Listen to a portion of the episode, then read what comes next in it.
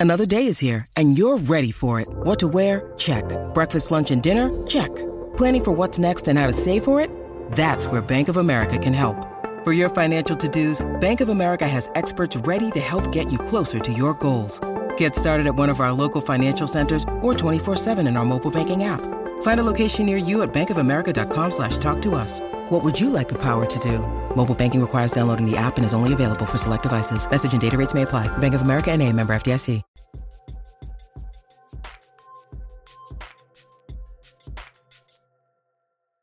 Hey, Bobby Manning here. Welcome to the Garden Report with a special guest here today. Thank you so much, Bobby. From the Atlanta Journal Constitution, Lauren Williams is here. Uh, covered the Hawks all year, Yeah. so we're going to get a Hawks perspective ahead of what could be a first round series between these two teams. Yeah. Celtics won a pretty short-handed effort between both of them, 120, 114. Uh, the collective that was on the floor today and across the league was pretty stunning, but big games for Pritchard, Mm-hmm. Hauser, as well as uh, Mike Muscala pushed the Celtics ahead. Um, we're going to forget all that. Right. And we're just going to throw it right to this team. Just looking 41 and 41. I think they broke a record this year for Yeah. being within a game of 500, and their net rating was 0.1, which is just perfect. This Hawks has been absolute. This Hawks team has been absolutely, as I could say, mid, as the kids would like to say. Yeah. I've, I've said that several times in a bunch of podcasts. And this team is just, you never know what you're going to get on any given night. One night they're playing up to their competition. One night they're playing down. We've seen them had lo- have losses, really bad losses to Charlotte Hornets team, a San Antonio Spurs team. So it's it's just you never know what you're going to get. And and they've lost three of their matchups against the Heat so far this season. Their lone win came at home on Martin Luther King Day. So again, you just never know, especially if the Heat are going to be trotting out a pretty healthy roster, which we know that they will, um, especially with Bam Adebayo in that in that front court, Jimmy Butler, um, and several of those guys. Uh, Trae Young has had historically a rough time against them, especially since last season's playoffs. So it's hard to imagine that it's going to have a turnaround when they play the Heat on Tuesday. CLNS Media's Celtics coverage is brought to you by FanDuel. Sign up at fanduel.com slash Boston and make every moment more on America's number one sportsbook. Well, I'll give any team a chance in one game, especially ones that have played games as closely as they Yeah. have. I think it's three and one, but they've all been relatively close between those two. Um, the offense has been amazing too, by the way. I think it got up to the top five, six Mm-hmm. Yes. or so in the league under Quinn Snyder, especially. Uh, so.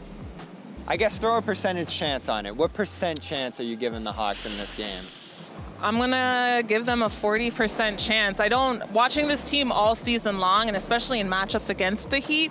It's just hard for me to imagine that they're gonna pull off that one win. I, I actually end up seeing them having to play two play-in games to get into the playoffs, and then we'll go from there. Of course, if they have to play two playoff or play-in games, excuse me, they'll have to play the Bucks. But Yes. if they have to play that one and they happen to win that, they'll be facing your Celtics. Well, how do they match up? We've only seen two games between them this year. Mm-hmm. Were those both under McMillan, I want to say? Probably. Or much earlier in the year. The second one, I think, might have been under Snyder. The second one was under Quinn Snyder on March 11th. Yes. The, the Hawks let Nate McMillan go right at the end of the All Star break in February. So, two matchups under Quinn Snyder, one under McMillan. But this team has just struggled to defend against the Celtics because they have a really hot shooting team. Yeah. We saw that with their reserves today. They struggled, even though it was matchups against both benches. and they love to attack mismatches, Yes. which goes right to Trae Young. He'll have to hold up against Tatum, Brown. Brown's got that finger cut. They say he'll Mm-hmm. be back for game one. We'll see how he looks in that. But nonetheless, you see the depth of this team. And Even if they are missing someone at some point in this series, Yes. they could just sweep right through the Hawks. Exactly. I mean, this Hawks team has kind of struggled with depth, depth this season. Of course, they added in a little bit more when they had Saddiq Bey come in at the trade deadline, but it's you never again you never know what you're going to get with this team. And one night it could be Trae Young going off for 30 points. One night it could be Dejounte Murray going off for, for 20 points. So again, the offense is not the issue. It's it's a defense, and they haven't consistently bought into that all season long. We'll see some games where there's a lot of energy. They care about the defensive side of things, and then some nights it looks like they don't even know how to, to pick up a guy at half court.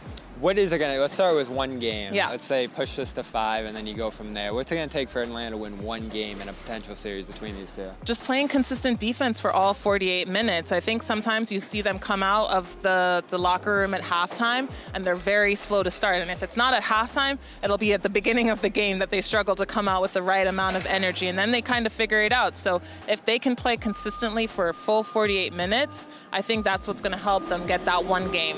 And it is strange to see a team change a coach mid-season. Yes. We're talking to Snyder pregame. What's the biggest difference you've noticed under them so far, under him, compared to McMillan? I think it's clear that this team has bought into a lot of what Snyder is preaching. If if they can't consistently uh, use the habits that he's trying to teach them, they've at least bought into what he, he can do uh, out of timeouts and, and and how he can help that offensive side of things. And finally, the Celtics team. You've watched them. Mm-hmm. Everyone I talk to loves them. Yeah. They've had their slip ups this year. It's a stacked East. Brad Yes. Stevens was just saying that before the game. He says this is probably the best East he can remember. Are they at the top of it in your mind? You know, at the beginning of the year, I had it. I had the Celtics going all the way to the NBA Finals. So I, I still believe that they will be the team that's going to be the last one standing in the Eastern Conference. All right, she is Lauren Williams. You can check her out at the Atlanta Journal Constitution. We'll welcome you back next weekend if the Hawks do make We'll it in that see. play-in game. 7 o'clock Tuesday, Hawks Heat in Miami. Check out her coverage of that game um, for all of the inside depth on uh, what ends up happening there. Big game. Celtics going to sit back and wait for the winner of that game and uh, game one either Saturday or Sunday next weekend. More to come from this game, including Brad Stevens. Conversation with the media here today. Josue Pavon will be joining me in just a second. Our next video, check us out on Celtics All Access and CLNS Media. And thanks again, Lauren. Thank you, Bobby.